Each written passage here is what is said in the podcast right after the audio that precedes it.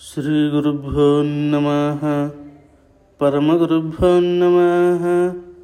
श्रीमदानन्दतीर्थभगवत्पादाचार्यगुरुभ्यो नमः।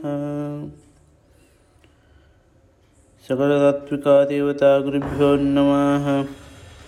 सकलयतिवरेण्यगुरुभ्यो नमः। पूज्याय राघवेन्द्राय सत्यधर्मरताय च भजतां कल्पवृक्षाय नमतां कामधेनवे। पुरन्दरादिसकलहरिदासवरेण्यगुरुभ्यो नमः। दासीकृताशेषजननं दासवरिहङ्घ्रिमानसं वशीकृतगुरुं वंदे वाङ्मनस्वामिशर्मकम्। वरदेन्द्रपदाम्भोजं सदा गुरुजगन्नाथार्य प्रियं शान्तं वरदेशार्यगुरुं भजे।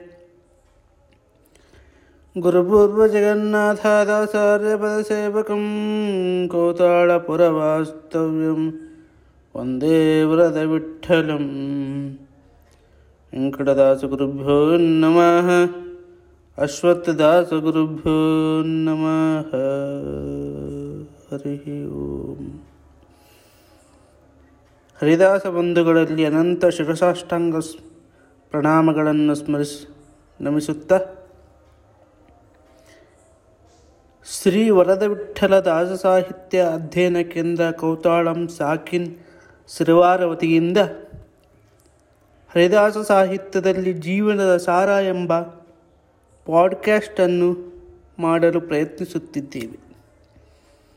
ನೀವು ಕೇಳಿದರು ಹರಿದಾಸ ಬಂಧುಗಳಾಗಿ ಹರಿದಾಸರ ಚಿಂತನೆಯಲ್ಲಿ ನಿರತರಾಗಿರುವುದರಿಂದ ಈ ಕಾರ್ಯವು ನಮ್ಮಿಂದ ಮಾಡಿ, ನಮ್ಮಲ್ಲಿ ನಿಂತು ಮಾಡಿಸಿ ನಿಮ್ಮನ್ನು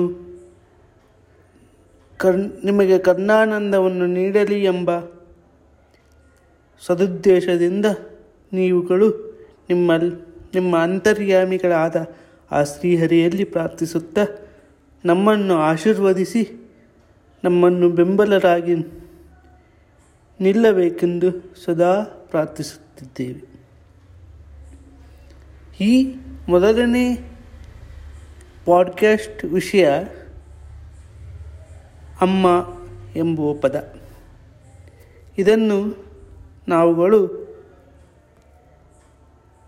ಚಾತುರ್ಮಾಸ್ಯ ವಿಶ್ವಪ್ರಿಯ ತೀರ್ಥರ ಚಾತುರ್ಮಾಸ್ಯ ಕಾಲದಲ್ಲಿ ಅದನ್ನು ಕೇಳಿ ಕೇಳಿರುವುದರಿಂದ ಅದನ್ನು ಹೇಳಲು ಕಿಂಚಿತ್ ಪ್ರಯತ್ನ. ಮೊದಲಿಗೆ ಎಲ್ಲ ಅಮ್ಮಂದಿರುಗಳಿಗೆ ಅನಂತ ಶಿರಸಾಷ್ಟಾಂಗ ಪ್ರಣಾಮಗಳನ್ನು ತಿಳಿಸುತ್ತಾ, ಅಮ್ಮ ಶಬ್ದದ ಕಿಂಚಿತ್ ಅರ್ಥ ಚಿಂತನೆ ಮಾಡೋಣ ಎನ್ನುವ ಸಣ್ಣ ಪ್ರಯತ್ನ. ಅಮ್ಮ, ಇದು ಮೂಲ ಸಂಸ್ಕೃತ ಪದವಾಗಿದ್ದು ಅರ್ಥ ಆಗುವಂತೆ ಮಾಡುವವಳು.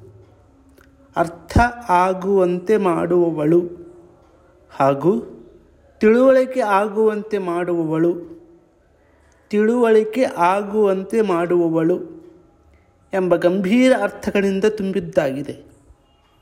ಈ ಪದದಲ್ಲಿ ಅಮ ಅಮ ಎಂದರೆ ಒಟ್ಟಿಗೆ ಎಂಬ ಅರ್ಥ ನೀಡಲಿದ್ದು ಸದಾ ಅಂದರೆ ಒಂದು ಜೀವೆ ಹುಟ್ಟಿನಿಂದ ಹಿಡಿದು ಸಾಯುವ ತನಕ ಅದರೊಟ್ಟಿಗೇನೆ ಇದ್ದು ಮಾತು ಕಲಿಸಿ, ತಿಳಿಸಿ, ತಿದ್ದಿ ನಮ್ಮ ಜೀವನದ ಯಶಸ್ಸಿನ ಮೂಲ ಸ್ಫೂರ್ತಿ ಆ ಚೇತನ ಅಮ್ಮ.